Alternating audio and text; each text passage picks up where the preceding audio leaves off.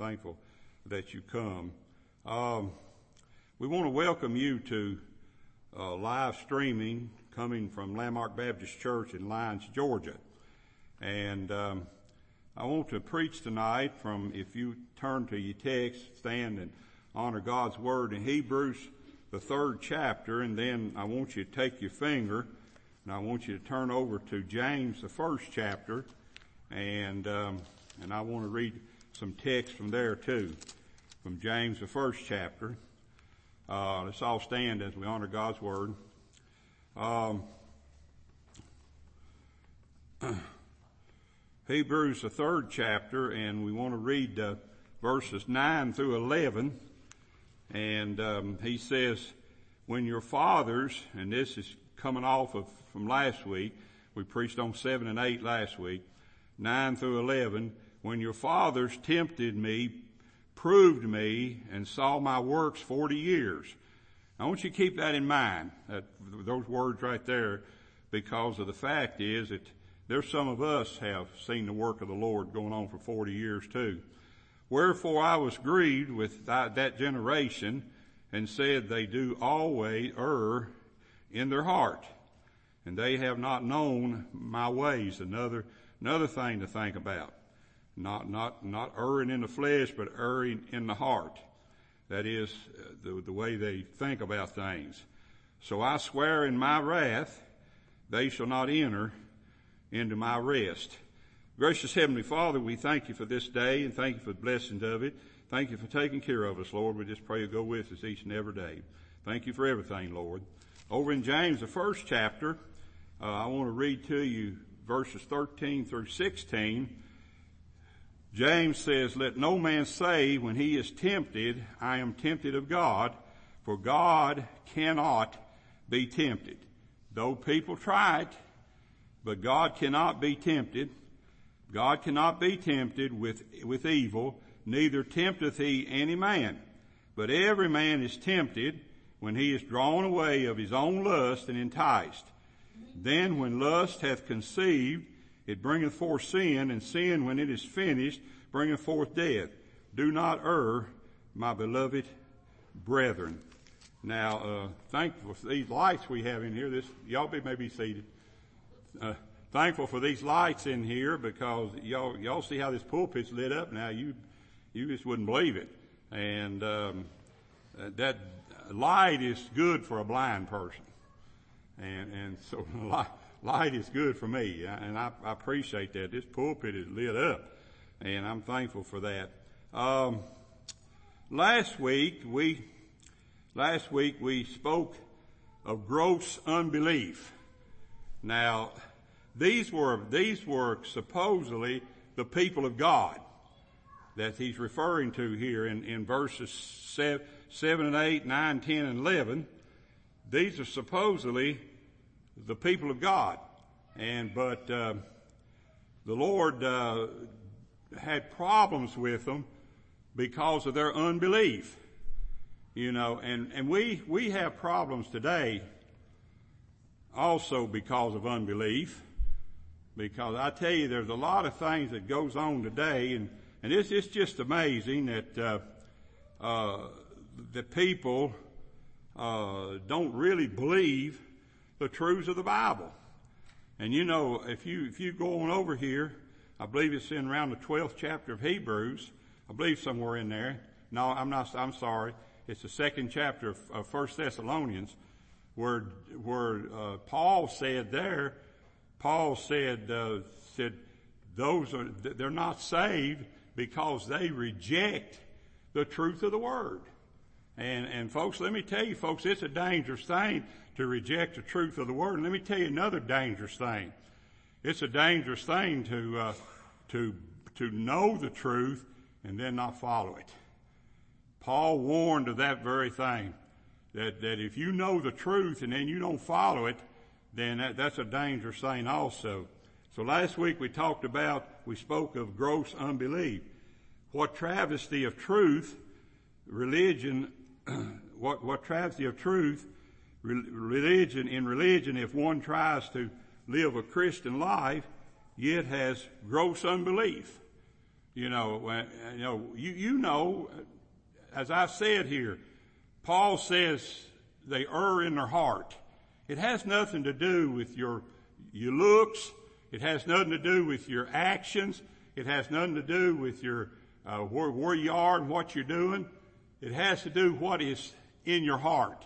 What is in your heart? You see, that's the thing, you know, and it's easy for people to say, well, I know I don't do right, but it's in my heart to do right. Well, if it's in your heart to do right, I, I believe you're going to do right. I can't help it. I, I just believe you are. Believe you're going to do right. Now, um, what did Jesus say about unbelief? And I want to read it here to you. And Jesus said unto them, because of your unbelief, for verily I say unto you, if ye have faith as a grain of mustard seed, ye shall say unto this mountain, remove hence to yonder place, and it shall remove, and nothing shall be impossible unto you. Howbeit this kind goeth not out but by prayer and fasting. Matthew 17 verses 20 and 21. Now, now Jesus said here, he talks about, he talks about the, uh, uh, because talks about the unbelief, but he says, let me show you what I mean by that. What I mean by unbelief. He said, if you really believe, he said, and, and you have the faith of a grain of mustard seed, he said, you could say to this mountain, move and it'd move. Now I tell you, that's scary. That, that's scary to me, and it should be scary to you. You know, I, I don't, uh, so I've heard people say, well, he didn't literally mean that the mountain would move. I believe he did too. Cause, cause he could move mountains. He could stop waters. He could stop the, the, the terrible condition of the sea, uh, that took place there. He could stop that. All you had to do is just speak to it and it would stop and he, he can move mountains. But I want to tell you, I don't know of how many people can move mountains. Now, when you go through the Bible, you'll find that I think Kara sings a song. I know she does. Kara sings a song of being on a mountain in a valley, and um, but but you know, sometimes there's some things in our life that we're faced with a mountain, and and and you know, I tell you, if sin mounts up in your life, you're faced with a mountain. You know, you you you don't know you don't know what you're going to do with it. You know how you're going to handle it. Because when we, when we get tied up, pe- people get tied up into things. They get tied up in there. That's what James is talking about. James says it only comes when a person is lusting after something. And I've just, I'm just paraphrasing that. He says when, when we lust after something and, and we go, we go enough to, to get it, to, to do it, then we have grossly erred from the faith. And he warns us. He says, brethren, don't err from the faith. And so, uh, so it's a great warning. Jesus warns us here. He tells us what it means to, to, to have belief and, and have real belief. Now I want to say this tonight. How many are able to do without in this day? How, how many of you, don't, don't raise your hands. I don't, I don't want to know how many of you uh, can say that you know I am pretty. Uh, I guess you could say I'm I'm I'm all right with what's going on today. Now I'm pretty content with it. Oh, I, I see I see just the opposite in people. People are getting frigidity. You know, they they they get frigidity and they want to they want to go. I started to prepare a message for Sunday, but I didn't do it. I started to prepare a message for Sunday on what God said or what Jesus said. It said, as it was in the days of Noah, so shall it be just before the coming of the Lord. And he talks about people going to and fro and marrying and and, and being given in marriage and, and and all these things that are going on in the world today. And uh, he says people will have that itching. That's what he means is people will have that itching, that, that itching to want to, to want to do something else and do something. And, and, and it, it's like that today. You know, uh, people, people don't have any patience. You know, this thing is going to pass. I believe it with all of my heart. This thing is going to pass. But we, we, we've got to take a time right now in our hearts and realize that we have got to wait it out. It's going to pass. I tell you, uh, I saw where somebody put on Facebook this week, uh, sometime, I don't know when they put it on, but somebody put on Facebook about if a person was born in 1900. Did y'all read that? Said if a person was born in 1900 and he lived, and he lived to be a hundred years old, then what, what, what all did he live through? What all did he live through? And, and, uh, what did he live through? A 1917 pandemic. Uh, he, he lived through World War One. He lived through World War Two.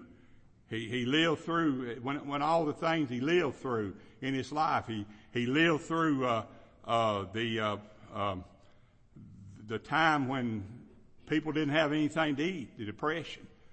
He lived through that. He lived through World War II. He lived through Korean War. He lived through the Vietnam War. He, he lived through, uh, he lived through a lot of those things and he went on to say, well, if he dies at 85, then he still lived through all these things in his life. What, what if our, what if our mother and father, my dad was born in 1909. So there was a time when he lived through a pandemic. And, and I tell you, me being as old as I am, I, I gave out here back before you all started coming to church here. We started meeting in here uh, I gave out in one of my messages the things that I've lived through that I remember. You know, I remember the uh, uh, the bird flu. I remember the the uh, mosquito flu. I remember through the hog flu. They called it the swine flu, but I call it the hog flu. Uh, I remember I remember when uh, all those things took place. I remember when people were scared to death to hear a mosquito around their ear. Oh, he's going to come down, he's going to get me, and I'm going to be sicker than a dog. You know, and, uh, and I remember those things. I remember all those things. I remember all those things we lived through in this. And, uh, and so, but they passed. What I'm, what I'm trying to say tonight is they passed. They, they went on. They passed on. They were over. And, and this is going to be over too. This is going to be over too, even though there's some in Washington don't want it to be over, but it's going to be over someday. And I don't know how long that's going to be. I don't know how long it'll be, but this too will be over someday. So let's remember that. God knows when one is tempting Him. Now we talk, we talk about gross unbelief. The title of my message tonight was Tempting God and Gross Unbelief. I just added the tempting God to the last week's message title tempting God and gross unbelief. Now, God knows when one is tempting Him. When we're not fooling God when we tempt Him. We're not fooling Him at all. He knows. He knows when we're, we're tempting Him. Um, the one tempting God may not know that is what he is, he or she is doing, but God knows. God knows when they're tempting Him. You know, when somebody said, well, God, if you'll, if you'll let me do this, and you let me, you let, let me live through this, I'll do this. You know, what they're doing is they're tempting God to heal them. You, I'm, I'm going to be preaching Sunday on uh, Hezekiah. And you know, when Hezekiah got the message, and I'll just say that, I'll say more about it Sunday, but when Hezekiah got the message that he was going to die, what did he do? He turned his face toward the wall and he prayed to God and he cried and he prayed to God that he wouldn't die. Now he was 39 years old. He prayed to God that he wouldn't die. Well, I want to tell you folks, uh, uh, you know, those messages uh, come to us. God knows. God knows when we tell you, you can't tempt God into getting well. You, you can't, you can't tempt God into uh, into doing things for you, that you promise Him you do things for Him. You can't do that. You just can't tempt God that way. But that's what a lot of people do.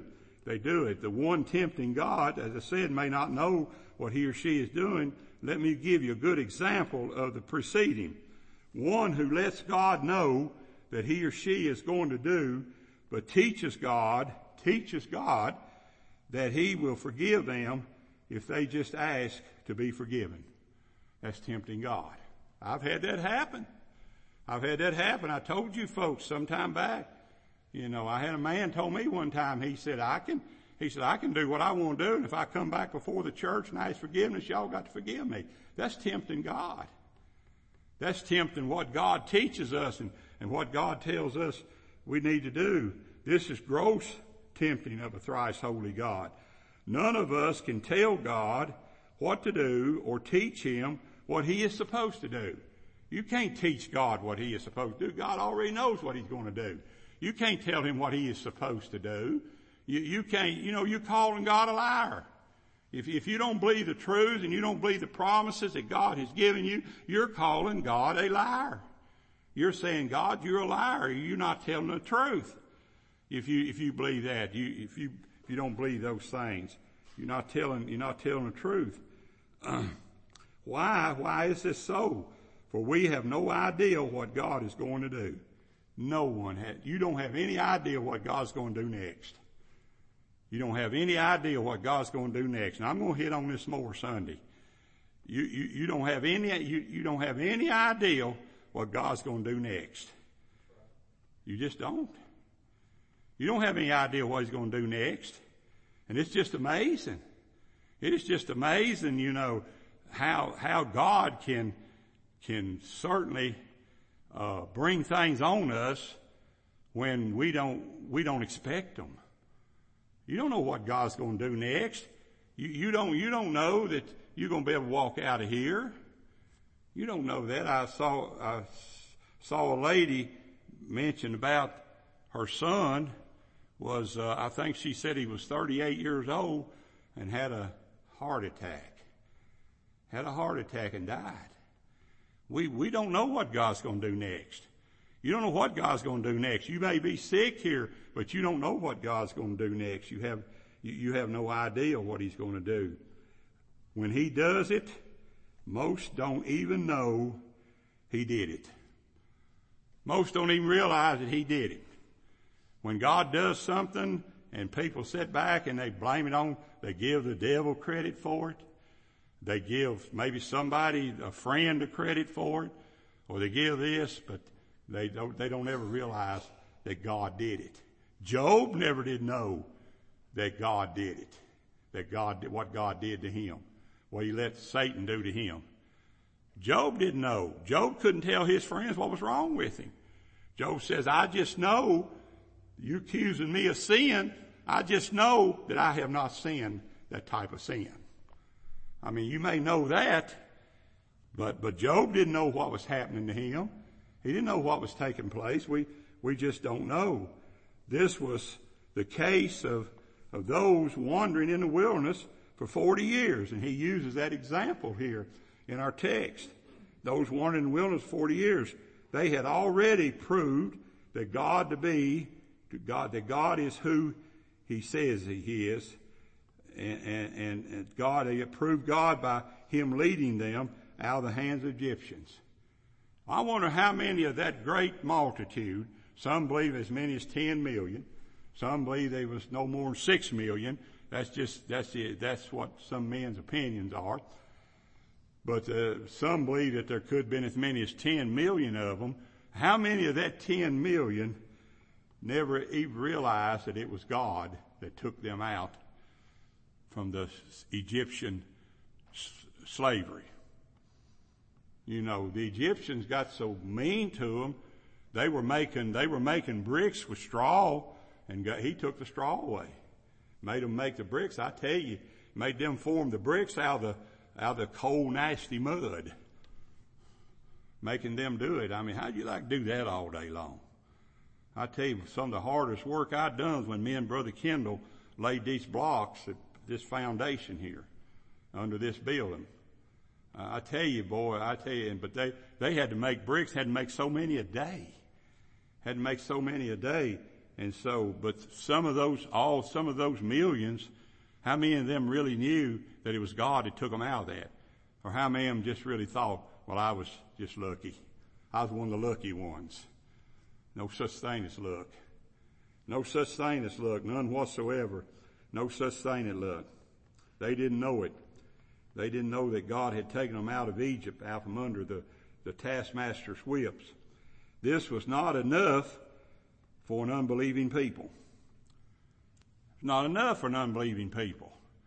You know, you've seen God work, or have you seen God work? That's my, that's my question.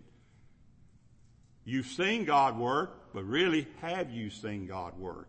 I've seen God work. I've seen God save souls. I saw God in March of 27, 1967 save a soul that, that I just thought was helpless, hopeless. I really did. I tell you, there was not enough, this was not enough for an unbelieving people. How often over the years have we proved that God is going to do what He says He is going to do? How many times have we proved that? God says, God talks about putting your tithes and offerings in. He says, prove me. He said, prove me. Put them in there, prove me. What God will do to you. And I'm going to tell you folks, I just mentioned Sunday here. And all of you sitting here today, you know, you put your tithes and offerings in and you, you don't fail to do it because I know you do because I, I see the financial report. And you don't fail to do it and look how God's blessing you. You don't lose. You, you don't. You don't. You, it takes nothing away from you. It takes absolutely nothing away from you. You'll say, "Oh, I got to buy groceries." Well, God can take groceries away from you too. Let me tell you, folks, you got you got to trust God. You got to trust God. How often over the years have we proved God is going to do what He says He's going to do? As as I said this past Sunday, just look at the financial statements here and know that we have had to spend a great deal of money and we see that it hasn't gone down none. Well, where did it go? Where did it come from? Every time I tear those, take those things open and I look down in them, every time we get a statement, I say, where is it coming from? Where is it coming from? You know, and I just, uh, it's just amazing. It really is. but, but yet, but yet, we still go and do things we know does not have the approval of God. You can't do things that doesn't have the approval of God. What, what does God approve of for you to do? Well, get your Bible out and you'll find it. Many, there's a whole Bible full of things that God approves of for you to do. But yet we go and do things that God doesn't approve of. Not, it, don't, don't worry about me. Don't, don't worry about what I think about. Don't worry about what I see and what I understand. Just like I've told you folks many times, if I see you doing something you shouldn't be doing, I'm not going to love you any less. Don't worry about me. I'm nothing. I'm just like you. I struggle in this life just like you do. Every one of you, I struggle just like you do. I, it's, it's not easy for me. It's not easy for me. It's just like when these doggone names just come down my head all of a sudden. When I, when I've got it written down.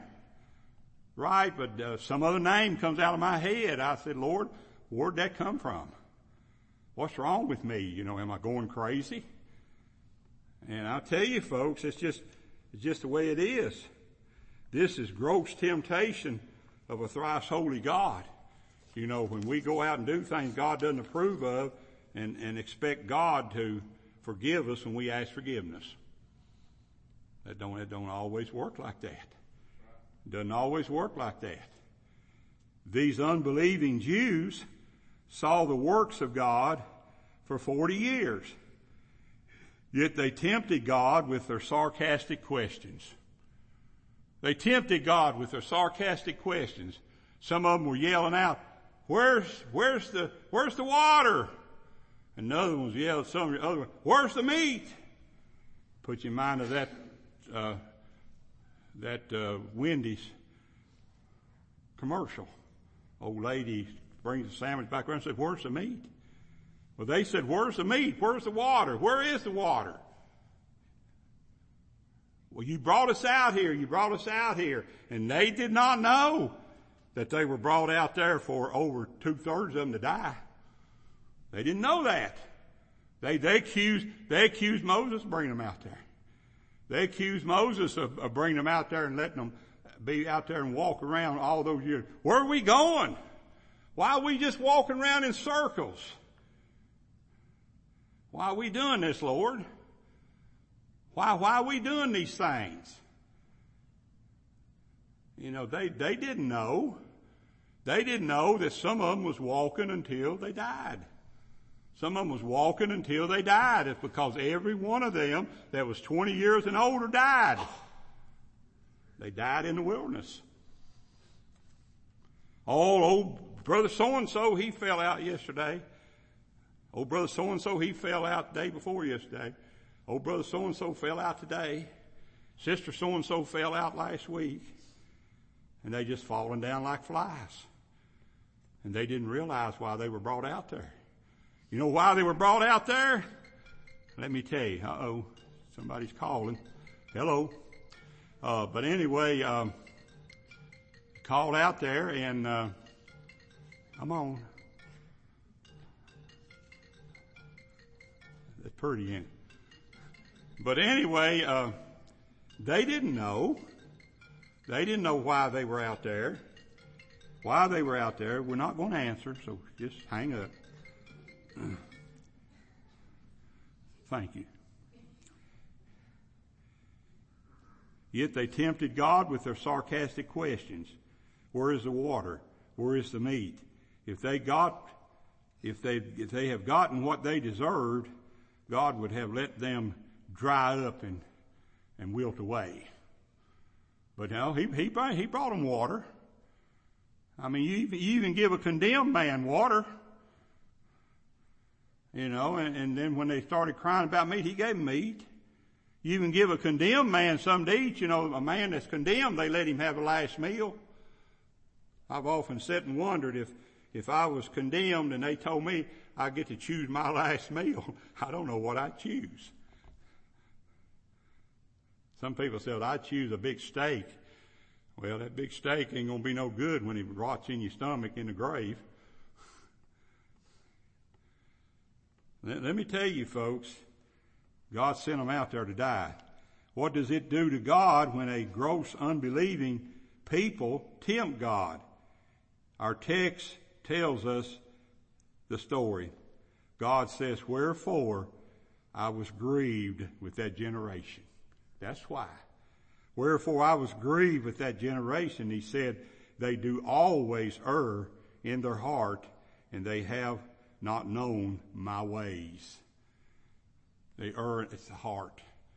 What's in your heart? What's in your heart? What's, what's in your heart? What's in your heart? What's there tonight? God said they, they err in their heart and they have not known my ways. Have you learned God's ways? Have you learned what, have you learned what God, oh, it's alright if we just step out of place a little bit. It don't make no difference. Like old Yogi Berra said, he said, when you come to forks in the road, take it. You know. That's the way people are today. When they come to forks in the road, they take it. And, and sometimes they get on the wrong road, and sometimes they're on the right road. It's amazing. James said in James 1:16, "Do not err, my beloved brethren. Do not err, my beloved brethren. What is going to happen when God gets angry with a people if we will just believe it if we, I'm sorry, if we will just believe it, God is angry with the world today because the world is angry with God. I say that, I still say that, that this, what we're going through today is because God is angry with this world. I get up every morning and I sit in my, in my study in there at home and I got a big, got a, uh, French doors and I look out and I see that sun shining and I, I immediately I say, God, send it hot so it'll burn this stuff out. Lord, please burn this stuff out. Let me tell you, God is angry with this world. Christianity. I'm going to tell you, God is angry with Christianity. Oh, you might say, no, if man's Christian is all right. People don't live like Christians. Someone, someone said one time, if, if they were arresting people who, who was acting like Christians, or if they're going to arrest all Christians, would they find people that act like Christians? You know, we don't act like Christians in our life. You might say, well, I do. You, you may think you do, but you don't. Most of us, most of them, I, I get ashamed of myself sometimes. I do. I get ashamed of myself. I really do. And I tell you, I went home Sunday ashamed of myself. I really was. I was upset when I went home. It was over when I said something, when I had some written down and said something else. I said, why would you do such a stupid thing like that? I'm telling you, I was angry with myself. Rhonda knows I was. Rhonda said, what's wrong with you? I said, Rhonda, I'm just stupid. Something's wrong with me. And I told her what I did, and she said, I didn't hear it. you've been listening good.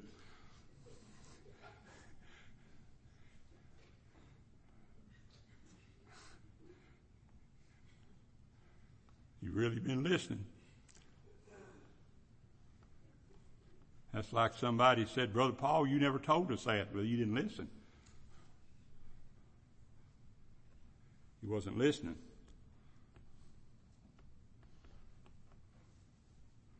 Ask yourself today, why is this plague so terrible?